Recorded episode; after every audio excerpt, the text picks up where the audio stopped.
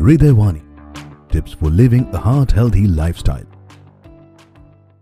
Hello everyone, I am your Dr. Sree Ranga PC from Sri Kannaya Diagnostic and Chest Pain Clinic, Nandini Layout, Bangalore. Today I am going to talk about how to manage high cholesterol levels or hyperlipidemia.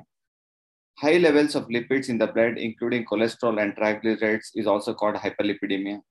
Hyperlipidemia can significantly increase a person's risk of heart attack, stroke, and other serious problems due to vessel narrowing or obstruction. To lower these risks, doctors often recommend that people with hyperlipidemia try to lower their cholesterol levels through a combination of dietary changes, exercise, and medication. Lifestyle modification to control cholesterol. Adopt a healthy diet patterns like eating a variety of fruits and vegetables, which are low in fat and high in vitamins and contain plenty of minerals and antioxidants. Eat vegetables and fruits. Eat a variety of grain products. Choose non fat or low fat products. Use less fat meats, especially fish and lean cuts, and also skinned out chicken. Switch to fat free milk, either a toned milk or a skimmed milk. Physical activity is also important uh, thing. So at least 150 minutes of moderate intensity aerobic exercise a week is enough to lower both the cholesterol and high blood pressure. For some people, lifestyle changes may prevent or treat unhealthy cholesterol levels.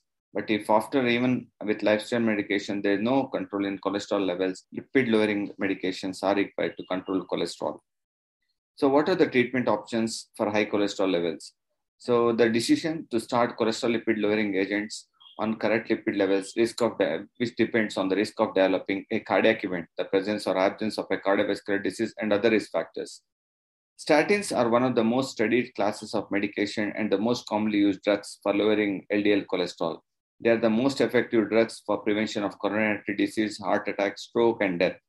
Statins decrease the body's productions of cholesterol and increase removal of cholesterol by the liver. In addition, they also lower the triglycerides levels.